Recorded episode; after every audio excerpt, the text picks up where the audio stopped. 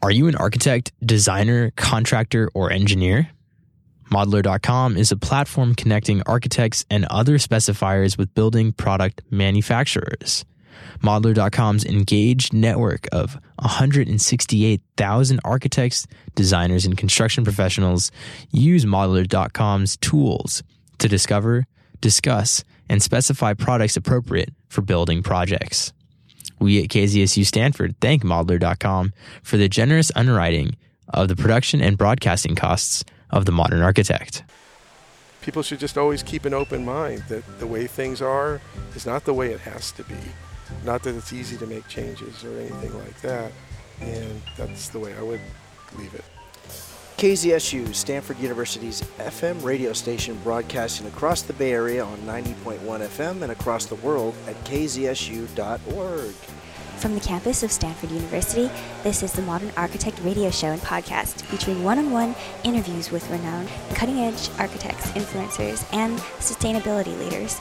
The show and podcast will inform, educate, and illuminate the transformation, joy, and inspiration architecture brings to our cities, communities, and lives. Our show today is recorded at the Crowne Plaza Hotel in Foster City, California, hosted by architecture aficionado and principal of Accurate, Tom Dioro. Thank you, Darlene. For our guest today, please welcome Ellis Schoichet, Principal EASA Architecture. EASA Architecture specializes in providing creative architectural design services with unwavering attention to detail in design, service, and execution. For more information, feel free to visit www.easaarchitecture.com. That's easaarchitecture.com. Hello, Ellis. We're excited and honored to have you on The Modern Architect today. Hi, it's an honor to be here. Thank you. We're really uh, happy here at the uh, Crowne Plaza here. Um, Ellis, can you share with us some, some early inspirations for how you became an architect, like where you are now, and if you can recall some early inspirations, like when it kind of struck you that, you know what, I really like this field, or I think I'm going to become an architect. I don't know, however it occurred, as far back as you can recall. Would love to hear it. I don't know if it was ever uh, an intentional decision. Really? Okay. Uh, I just sort of fell into it. Did you and, really? Uh, yeah, I, I just sort of fell into it when I was in high school. Our high school had a very good drafting program, and my brother, my older brother Sandor, took one of the classes. And so when I arrived at the high school, I took one of the classes. And then the next year I took another one, and the next year I took another one, and the next year I took another one. Yeah. And I just kind of got into it. And so the next step was to go to an architecture school. Yeah. Because I always enjoyed it, and it's um, it's something that uh, has become over the years pretty integral. It's just what I do. Yeah. So, uh, it, so it wasn't sort of a calling, so to speak. Um, well, I don't know that it was a calling. No, Okay. no, it's just it's kind of what I do. Yeah. I'm So, well adapted to it at this point. so how did you begin once you went to uh, you went to school obviously for it? And uh, did your love of it grow or did your liking of it did your hatred of it grow? What, was your emotional or personal experience as you continued on to your uh, uh, to where you are now? Well, always something that I enjoyed doing, and the further I got into it, the more challenging it becomes. And I think that the only conscious thing that was always sort of somewhere in my mind is is that many things are very easy to do, and this was always something that was a challenge. And for better or for worse, I decided that I wanted to do something that was challenging, and in many years recently, you know, I, I wonder whether that was the right decision. Really? Doing something that was always challenging and always, you know, increasingly challenging as time goes by, rather than increasingly uh, easy to do. yeah how so So- like share with us a couple of examples that make it so challenging? Well, I think with, with architecture and with design in general, but I think maybe architecture is sort of like the leading example of it, is is that you have you have to have a solution that works artistically, but it also has to work practically. It has to be constructible, it has to be safe, and it has to be something that is, you know, as we're finding out more and more these days, resource efficient and uh, hopefully sustainable, using the word in quotes. Uh, but um, there's so many different aspects to it that pulling them all together and balancing the pros and cons and the various sort of uh, relative importance of them in each particular situation is is is quite a challenge. And every job is completely different. So the relative importance of the various uh, aspects of these things change with every job, and um, I think that's a good recipe for challenge. Yes. How is it working with cities or design review boards? Is that new each time as well? Yeah, that's that's an interesting question, and um, it's always on my mind, particularly these days. But always uh, that change is a difficult subject for a lot of people, and if you sort of dig down to the to the roots of a design review, to the roots of zoning, even, it's all about managing change and managing expectations for people and their environments. So you have a town and uh, the town sets rules, and the purpose of those rules are to regulate change, regulate expectations about what the town's supposed to be like. And the fact is, is that you know if you take Northern California as an example, Okay. you know, uh, hundreds of years ago it was just you know wildlands, and there were Native Americans living here, and and you know maybe with the Spanish co- colonization there were some houses here and there, and and some agriculture, and then you know things developed, and then post-war there was a lot of development. So the idea that um, that the way that you see something today when you go buy your house or rent your apartment is the way it's supposed to be, the way it always has been, and the only way it can be is problematic. You know when you're trying to to develop things and make things change for the better. So that's really sort of the edge where it's where the rubber hits the road in the sense that you have communities of people who believe they bought their house and this is the way the community was when they bought their house. Mm-hmm. And so it can't change. Yeah. It's not fair to change it. And then you have the, the general sort of impetus of uh, people needing to come in and things needing to change and things needing to grow and all of that coming in and conflicting with that.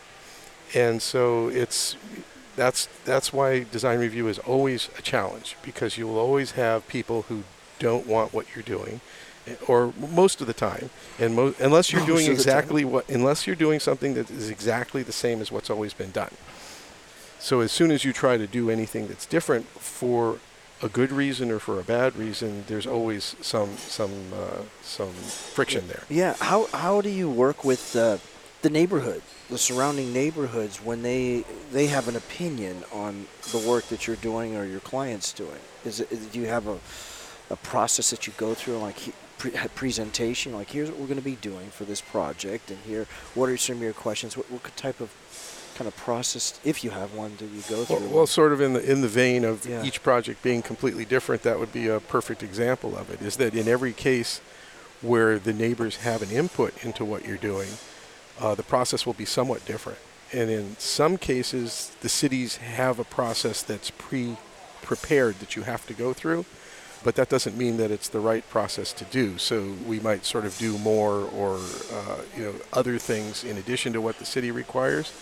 But in general, yeah, I always try to do sort of a pre review with the relevant neighbors, the neighbors who are going to be affected, showing them what we're thinking of doing before the design is really too far along. However, that's hard to do because sometimes you end up finishing the design and then having to go back and show the neighbors what you did, but pretend like it's not done. yeah. But um, in every case, it's a little different. And then in some cases, you know, where you're doing something that's clearly okay with, going to be okay with the neighbors, and it's not a problem, and you're really just going through a mandated bureaucratic process to check off the boxes, that's not a problem. There's other instances where you know that what you're doing is going to be strongly opposed by the people you're talking to, and that's uh, a- Beforehand, before, oh, you know. Be- Okay. walking in beforehand, you're building a f- uh, building a four-story building in front of their living room windows. You know, something like that. This happens, and it's actually I'm working on a project now, and I'm sure many people you know have experienced similar kinds of things where something that's being uh, proposed is not ideal relative to that person's current situation and all of that because not everything can be perfect from every point of view. Another sort of thing that goes along that line of complication. It could be a beautiful building, it could be what everybody needs, it could be housing, it could be retail, it could be this or that, but it could be in front of somebody's living room window. and there's nothing that you can do about that. Yeah. So that's a tough one. But what I try to do is I try to be open and honest about it, show them what we're doing, acknowledge the fact that it's not ideal for them, encourage them to come to whatever hearing or process, you know, you know, brief them on what the process is, and then we just have to have it out in front of the public agency uh, or hearing and see where the public benefit lies. Yeah. Does it ever get contemptuous? Yes. It really. You said that quickly. Yeah. Oh yeah, yeah. I mean, Yeah. where everybody's happy, everybody's happy, and where everybody's not happy, you know, people who are not happy tend to express it. That's what the system encourages, and you know, I think that you know one kind of way to look at it is is that um, if you're in some sort of a society or a condition where you have no say in anything, then you're not used to speaking up about things. And if you're in a situation or a society where you're used to being able to control your environment, then if something's going to change in your environment, you're very well motivated and adept at protecting your environment. And I think that, you know, specifically in the Bay Area, we have a lot of people who are very adept at protecting their environment Yeah. because they've worked very hard to get where they are and to get the environment they have. And, uh, you know, many of them are very, very strong believers that what they have is what they deserve and should keep, and nobody should have any, any impact on that. Uh, and you, is that with a lot of your clients, if not most, if not all, maybe? Well, I think everybody is multifaceted. You can't generalize. I mean, I think one client might be developing something where it's pushing somebody else's environment, but then if somebody develops something that pushed their environment, it would be a big problem.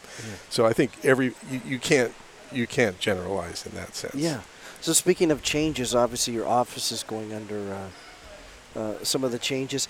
How has that even impacted your practice, and that you have so many variables at all times, and how to keep, how do you keep command over over or with it? I- is Uh, there such is that the right word? I mean, to have command over your all these variables and adjustments that you constantly have to deal with. Well, I think the word is control. Command might not be exact. The I exact. was trying to actually word. lighten the word control, but I guess it's making it even more uh, tight-fisted sounding. So how do you how do you control it? Well, you don't.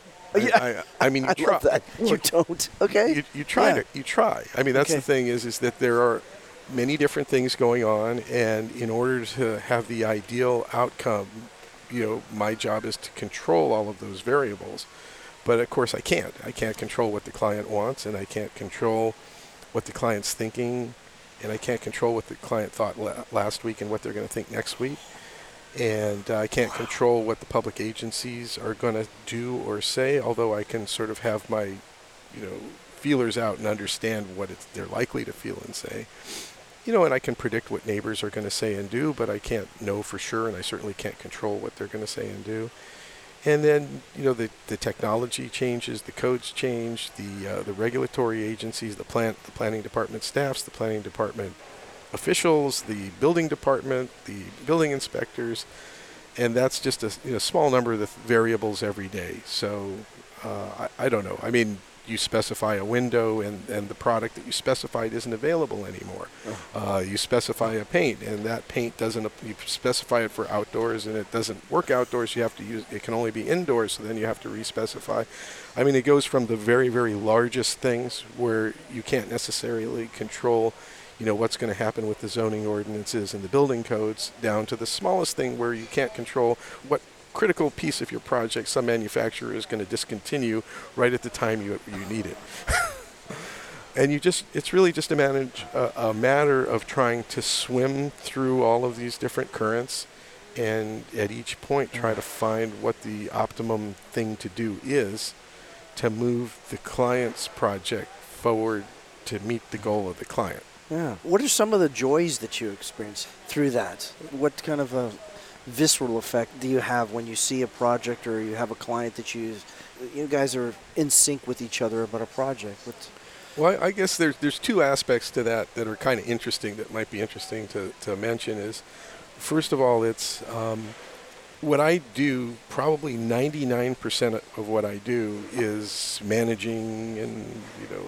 all of these bureaucratic things and business and fees and billing and all of those kinds of things and taxes and insurance policies. Uh, but there's one percent or maybe a half a percent of the time when I'm actually designing something Okay. And I love that. I just love that. It's like when I have an hour where I've just been at the desk designing something, I come away with just this feeling like I've been meditating or, you know, whatever. It's just that great feeling of, oh, that was really nice. Really? Yeah. Okay. yeah, so it's it's One percent of it. The rest is dealing with the bu- even a half a per- is dealing with the managing of the bureaucratic, um, legal. business employees. Uh, I mean, all of the different things of running a business are not really all that fulfilling. Or what? I mean, it's not my goal to be a businessman. That's not Yeah. my goal. But um, when I'm designing things, I really enjoy it. Excellent. And then on the other end of the spectrum, you know, when I can walk into a space and see that we've accomplished what we were going to accomplish, and especially when I have a client who's asked for something and is standing there saying, Oh, it's just like you said it would be. I can stand here and I can see so and so playing in there, and I can see so and so playing there, and the dog can come in here, and it's all, all just the way that we wanted it. You know, I do get a really good feeling about that. That's terrific. Let's touch back on that when we return. You're listening to the Modern Architect, KZSU Stanford, 90.1 FM.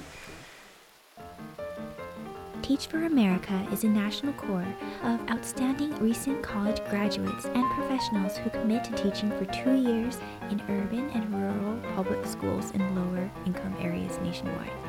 If you're a college senior interested in being part of this corps, or if you'd like to help support the program, visit teachforamerica.org. We're talking today with Ellis Schoichet, Principal, ESA Architecture. I like that, EASA. For more information, you can visit www.easaarchitecture.com. That's E easaarchitecture.com. Ellis, what recent projects are you working on, if you're at liberty to share with, that uh, are pretty pretty unique? Well, I think we- we've got a couple of interesting things going on now, and you know it's hard to know where things go. It, these things sort of unfold over a long period of time.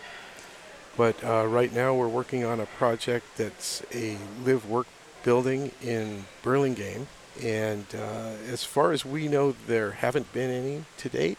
So this is kind of a guinea pig project, the way that I'm looking at it Wow. and we're in the process of going through the planning department reviews on it and being buffeted by many of the things that I was talking about before. And uh, so we'll see what happens with that. You know, the current big issue is housing and trying to figure out how to get more housing into our communities that in general feel like they're completely built out and Okay. don't have the capacity for any more people.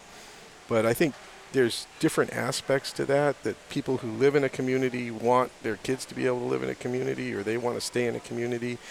So they recognize the the need for new housing. However, they don't want it next to them necessarily and they don't want it to affect them and they don't want additional traffic and all of that. And I think many of the suburban communities along the peninsula sort of look at themselves as suburban rather than urban. And again, there's this sort of uh, it's the transition. Uh, if you're a suburban community, do you stay suburban forever? Is it locked in? Is the way it is now the way it's always going to be? Or is there a transition where suburban communities urbanize and become denser and more congested and all of that because of the general development and you know sort of just general progress uh, of um, of growth and all of that? I mean, the the economy we have is predicated on growth, so the idea that certain areas wouldn't grow and all other areas would take the growth it's an interesting one, but it has led to some sort of collateral problems, which is sort of uh, too much greenfield development, too much driving, freeways, access, traffic, all of these things. Yeah. And these are very complicated and contentious issues. How have you dealt with them? Do you, do you share your opinion to uh, legislature? I mean, have you ever gone to uh, uh, not just the design review boards, but even approach mayors and city councils about some proposed solutions for? Um, I guess the, the short answer is yes. Okay. Uh, you know, I'm not consistent about it because it's uh, it's hard to get free time to do things like that. For me, um, I'm pretty embedded in all the projects, and, and they kind of fill up all my bandwidth. But in years past, uh, I was very active in the local San Mateo AIA. That's the American mm-hmm. Institute of Architects. And through our local chapter, we had a tradition of doing things that were called charrettes, and what they were is sort of volunteer volunteer days where it, there would be months and months of preparation for a single day of volunteer effort in order to try and address a specific problem for a specific agency or nonprofit. And so we did many of them. I, I don't think we've done one recently, but um, we've done many of them where, let's say, we negotiate with the city of Burlingame, and Okay. we did one on the Broadway overcrossing, and we did one on Howard Avenue, and we did. They're escaping me right Yeah. now. There were many, many of them, and on a couple of them, I was chairman and that, or co-chair on those, Yeah. and putting those together is always very exciting. How was the impact of that uh, when you when you while you were doing them and when you were doing them? Well, it, it, the impact is is there's always a question about the impact because as making recommendations from the outside, where a project might not be funded or anything like that, it's more of an inspirational thing, and an inspirational thing for what could happen. So the Broadway charrette was I don't I don't even remember how long ago, Okay. and decades passed, but. Now they've got an over, they're building an Oh, yeah, overcrossing yeah. there. They just remodeled the whole thing. They're trying to connect the town to the bayfront. So um, I, you, you can't see the ideas of what's actually built. You go back and take a look as to whether that was the spark for it. But I think that the idea that you could take something that's less than ideal and and brainstorm and figure out ways to make it better is an inspiration to the city and Mhm. to the the community of what could be done. And um, you know, it's it's interesting. We did the south of Burlingame Avenue charrette, and it was sort of focused around Howard Avenue and. Howard Avenue hasn't really, this is in Burlingame, hasn't really developed, but I was driving down Burlingame Avenue this morning and noticed that there's a little alley that was kind of like this down and dirty little alley that co- goes between Howard Avenue and Burlingame. And they had done a remodeling of Burlingame Avenue, and there was this beautiful trellis thing at the entrance to Hatch Lane, which was this alley. And we had done, you know, some of the people in the charrette had done sketches of how you would get lighting and stuff like that and make that into a beautiful little pedestrian walkway. And now it's being done. well, uh, part of level. it, part of it at some level. Yeah. Uh, we did a charrette on San Mateo Central Park, and while I don't know how that's going to all be implemented, the city is now working on things that you know the community meetings and the th- things that they did. The, I think the spark for that came from uh, from that charrette. And I so, love that. No, because I'm of the strong, strong opinion, with uh, quite a lot of facts to back it up, that that cities ought to have an architect on the uh, on staff, if not a mayor of. Well, Jack Matthews was the mayor of San Mateo Yeah. twice. Um, when when that happens, my firm belief is, and there's case studies for it, is is that the city overall benefits greatly. What's your your thought on that? Well, I think I think uh, a good leadership is good leadership, and it doesn't necessarily need to be an architect. Okay. But I mean, I, I always loved the fact that Jack Matthews was mayor of San Mateo. I used to call him Mr. Maya. Did you really? yeah. And uh, Oh, he's right around the corner from you. Then, he's right Yeah. around the corner. He's on the same block that we are. Yeah. Um, and I think that it's more a matter of where, where the real benefit comes from is design thinking, is, is the way I'd express it, is Okay. that, you know, architects, not all, but many, have a, an education that really sort of leads to questioning the way things are and coming up with different ways to do things, new ways to do things, ways to improve things. That's sort of what we do in the built realm. But it's not necessarily limited to the built realm. So if you get somebody who's a creative thinker and not completely locked in by the way things are and can visualize alternative realities and, and ways, different approaches to get different results, then you're going to have a good leadership, a good leader. Yeah. And also, I think just in parallel with that, it's just the business of being an architect where you're the lead consultant, you're managing structural engineering, civil engineering, plumbing engineering, you know, um, uh, all of the different consultants, structural engineering required, and, and basically corralling all of those different talents to one purpose, which is to create this building where all of those things have to work in, in concert perfectly Yeah. That's also a, a similar skill to what would be, you know, sort of in a public official like a mayor or something like that. Yeah. So, so I think that you know architects are well qualified to do it, but on the other hand, they're Yeah. busy. Okay, too okay. busy to do it a lot, a lot of the time. Uh, but Jack was a wonderful example of, of, Yes, of he is. somebody combining those. Yeah, there's a couple of others that I'm aware of. Liz, uh, Liz Gibbons is in the city of Campbell is an architect. Anyway, I, I've said enough. I'm, I'm pro uh, having an architect, and for those reasons you just stated, there's a the whole thought process. It's kind of in a, a DNA to look at the totality of an entire city or a community from that prism or those prisms. Um, the business of being an architect. You've shared with us a number of the challenges. Are do architecture schools prepare architects or future uh, potential prospective architects for those challenges and that responsibility from from your uh, your experience?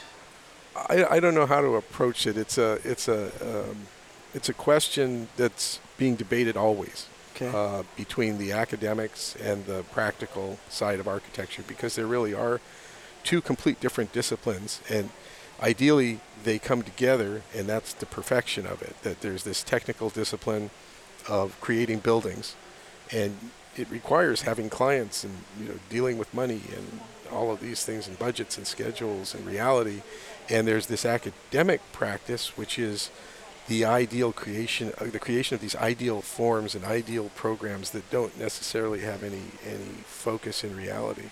But i think it gets back to what we were saying before which is the the key is if you're able to be somewhere or you know presented with something or whatever and that you don't take the way it is as the way it has to be. I mean i think that's the key Say that again. You don't take away. wherever you are whatever you're doing whatever you're talking about you don't necessarily take the way that things are as the way they have to be Okay. you can think out i mean it's i guess the simple way to put it is you can think outside the box Okay. the box being the way things are.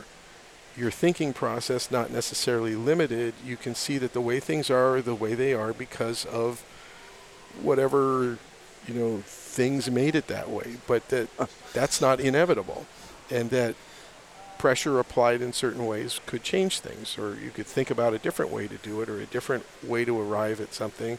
So the academics of an architect's education to the extent that they're really effective, are to teach people how to see and how to think and how to not be satisfied with the way things are and how to create alternatives and how to judge whether they're working or not and all of those things. Where the academics tend to fall short is in the technical aspects um, because most architectural schools don't really focus on the technical aspects. So when somebody comes out of school, typically there is a real rough start because there's no guaranteed jobs, first of all. And then it's almost guaranteed that the person coming out of school isn't well adapted to what actually has to happen in the office. Yeah. So that's a tough one. It's always been a tough one. Yeah. This is the Modern Architect in KZSU 90.1 FM Stanford. Life Moves, formerly the InnVision Shelter Network, has 40 years of experience helping to end the cycle of homelessness for families and individuals in San Mateo and Santa Clara counties. Life Moves provides interim housing and support services that create opportunities for those affected to rapidly return to stable housing and long term self sufficiency. Life Moves relies on generous financial contributions as well as donations of gently used clothes, furniture, or household items. To learn how you can volunteer or donate, visit www.lifemoves.org. We're talking today with Ellis Schoichet, principal of EASA Architecture in San Mateo, California. For more information, visit easaarchitecture.com. That's easaarchitecture.com.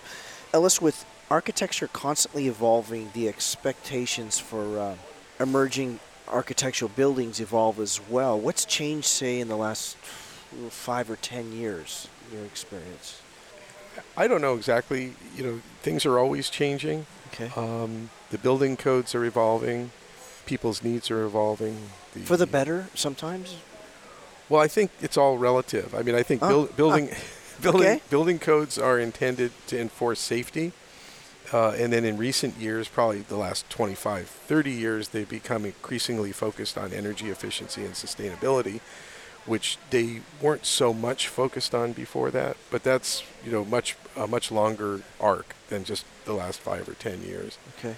So that's good. I mean, I think that uh, in the last five or ten years, especially in the Bay Area, this idea that there's just not enough housing and the way that the the, the regulatory environment discourages or uh, obstructs the development of additional housing, and the way the economy is just sort of you know putting the need for additional housing on steroids has created this this just total misfit that's become what many people call a crisis. And uh, you know I think it's an ongoing thing. Maybe it's not a crisis. It's just an ongoing disaster in a lot of ways Wow, an ongoing. Dis- what's what's are your proposed solutions f- for this? Or you, just your thoughts of, hey, you know, here's a couple of things I can think of that might work, well I don't know or at I- least uh, look at. You know, I, I think Uh, if you're at liberty to share with us, you know, I'd love to hear it.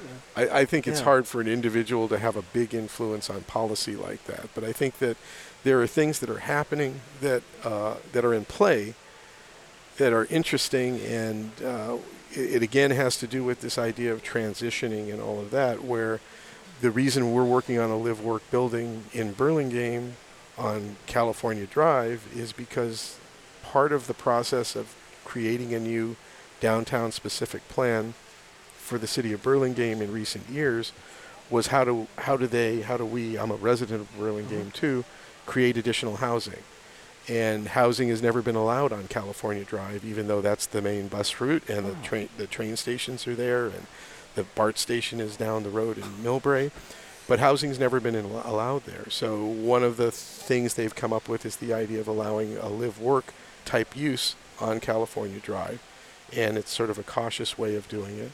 But that uh. is going to bring additional housing. But the you know the, the transition is is that California Drive is a very commercial street, but just around the corner it's residential. And so by upping the density of housing on the commercial street, you create a friction between the residential use. That example I gave you before of building a building in front of somebody's Yes. living room window, well, that's that's a concrete example. I'm not just making that Yeah, up. no, no. yeah. Uh, another thing is, is at the state level, you know, there's been legis- legislation proposed. Uh, I, uh, I, f- I forget who's the proposer of it, to take some of the zoning limitations out of the hands of local jurisdictions and create a statewide blanket requirement where the zoning uh, upzones all areas on streets wider than 40 feet that are with you know near transit. So there's going to be a lot of pushback. There's even pushback in Berkeley on this. And uh, right now, the the supervisor race in San Francisco is going to be partially motivated by some of the western neighborhoods in San Francisco where there's single-family homes still, Okay. and the idea that some of these streets, and especially on the commercial avenues, that you could build up to four or five stories. And so this is going to be a fight that's going on where there's pressure to figure out ways to push jurisdictions to allow the development of more housing and the pushback from those who you know justifiably think that their life is fine and nobody should come in and build something next to them so and this is a battle that's ongoing it's been ongoing for a long time but it's going to it's to come to a head i think over the next few years Yeah, you know. it, it sounds like it sounds like it. How about the the live work idea? Was that something you proposed to them? No. Or, no, they they. No, no. This this is a long process that sort of bubbled up from many things, and uh, towns. Uh, part of the way that towns work in terms of zoning is is that they have to have a master plan. Uh, it's state man. It's a, I believe it's a state manda- mandated thing. So every town has a, a master plan, and I believe they have to update it every ten or twenty years. Uh, so they can become a little bit stale, but that's how you end up with zoning being the way it is, and this being an industrial zone, and that being a single-family okay. residential zone. But they also, the towns have the power to create special areas where they want to do something special, and so they can create a special district, and they can tweak the zoning in that area in order to accomplish their goals. And so, you know, Burlingame had Burlingame had many goals in doing a downtown specific plan, but I think one of them was to figure out how you could make that area, which the Caltrain station is right in the middle of and is well served by transit, make it more, provide more incentives and more ways that developers could create housing in that area. Yes. How's your experience working with developers? Are they responsive to a lot of your suggestions, or is it really driven by, you know, their the dollar, or a little both? I, I think it's a balance of both. Okay. Yeah, I mean, I think the the dollars, you know, obviously are the most important thing because without them, there is nothing. it's all just an exercise. I like that. It's all just an exercise without that. Yeah. So you're very obviously you're sensitive to that. How about your affecting policy in cities specifically? Are you able to ever influence policies before they are they're made, or even influence that they ought to be made as an architect? Um, I, well, I I, think if you get into that. I know your your time is is very limited in that sort of legislative activism, but it could be impacting. Yeah, well, I think I think uh, uh, volunteer actions are really an important thing to do, and uh, I only wish I could do more of it. but I, I think that uh, acting through through sort of groups like the AIA, you know, I have a, I would highly recommend that to anybody that you can leverage your own individual time by working with a group of like-minded people and through that charrette process that we would do or other things where a city would be doing you know san mateo was developing a design review uh, that wasn't a design review it was a height limit back in the early 90s and our aia put together a little committee to sort of like meet with them and figure out what the things that they were proposing would what the implications of those things would be um, and then you know during the the charrettes and other times where we're communicating with city officials just having the conversations and bringing up the ideas and other ways of thinking about things. Um, you know, it, it's a slow process. Nothing happens overnight, and nobody's in charge. It's So all a matter. Nothing happens overnight, and nobody's in charge. yeah. Oh my. Well, it's Yeah, true. yeah. I mean, it's true. Things. I mean, we do live in a democracy, for better or for worse, and so things evolve slowly, and it's a matter of sort of floating ideas and getting ideas to get generally accepted, and then possibly implemented. Um, I don't know. Uh, I mean, I guess one example would be just to get very, very specific is um, there used to be a zoning rule where uh, in a certain zone, um, you in a certain zone you couldn't have two separate buildings. You, you couldn't have two buildings that people lived in. So there could be a building that was an apartment building or something, and there would be a separate building that had parking in it, but you couldn't split the buildings and have two buildings on a property with people living in them. Okay. And I, I, I complained about that a little bit. You know, I don't know if it was effective or not, but in uh, one of the zoning updates, that's gone now. So Aha. So there has been an example of. I don't know if that. Yeah. I think I, I would be overstating it to say that it was Yeah. it was, you know, something that I said that caused it. But I think it's an idea that you know its time was past Yeah. because it was meaningless. Yeah. So even when you experience success, they, it's not like they said thanks to you, Ellis. Oh no. Well, and it wouldn't be true. It wouldn't be true. Okay. There's so many people who are involved in these processes, and there's no way to know exactly how what what crooked path it went to get to where it was. yeah. Your clients are you?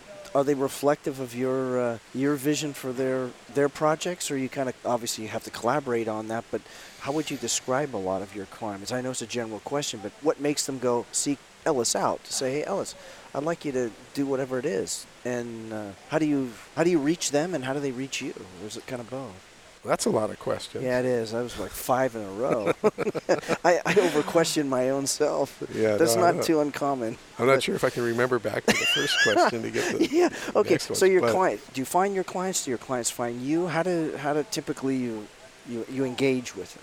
Yeah, so I, I think you know you had asked sort of are are we of the same mind? Well, I mean, I think typically the way that I approach my specific business is that I'm not creating something for myself.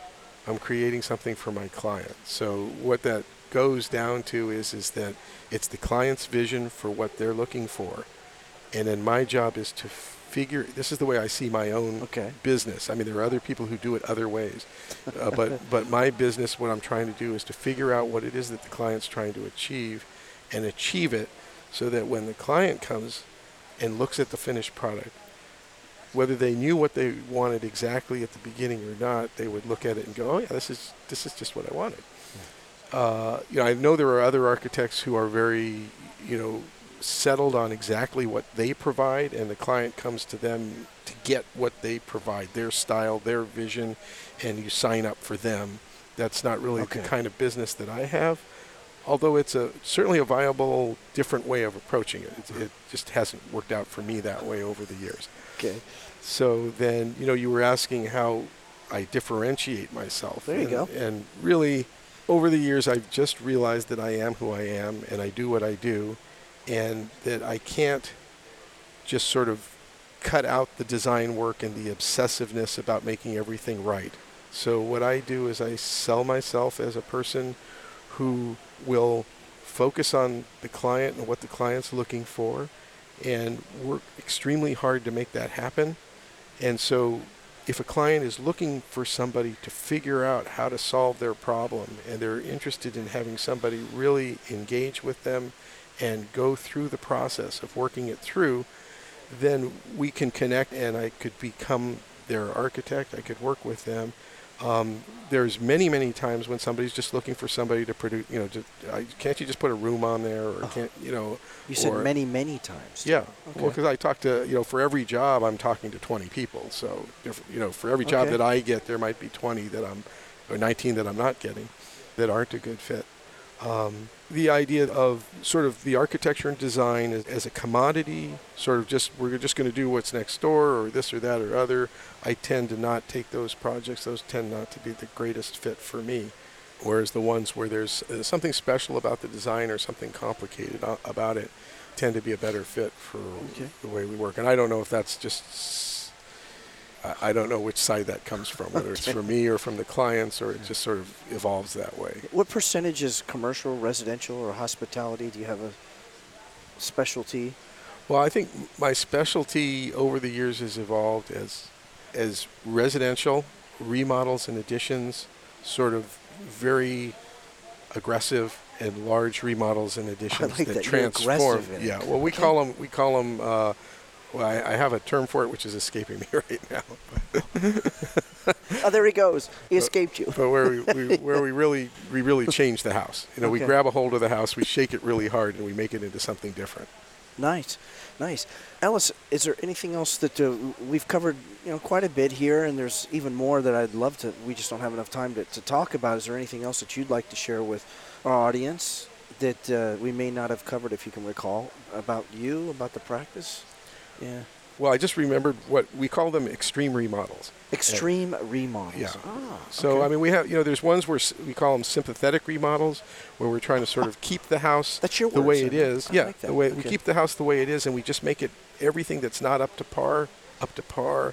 And what we do is in sympathy with the existing, and then in some cases, it's really it's an extreme remodel where we're really keeping the site and the location, possibly the landscape, but the house itself is being completely transformed.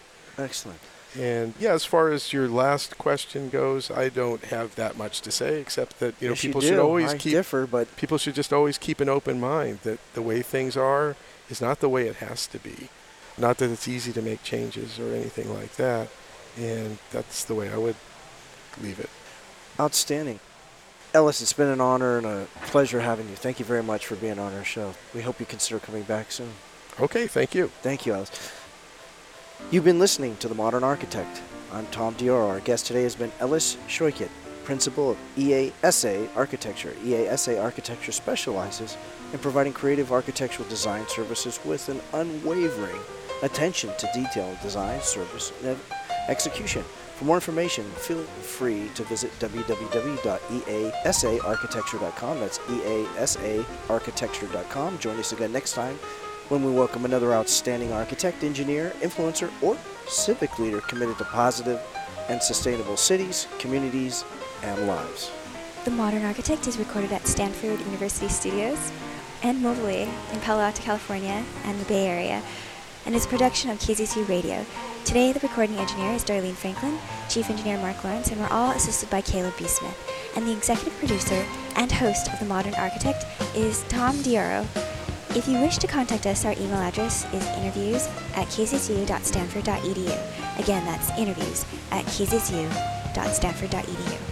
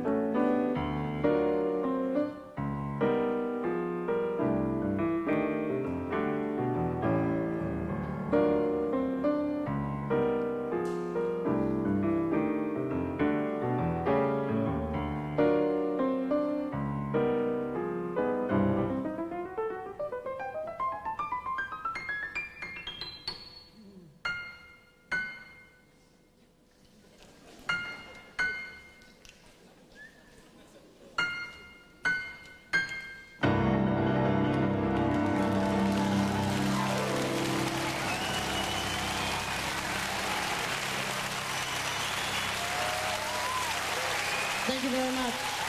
Thank you.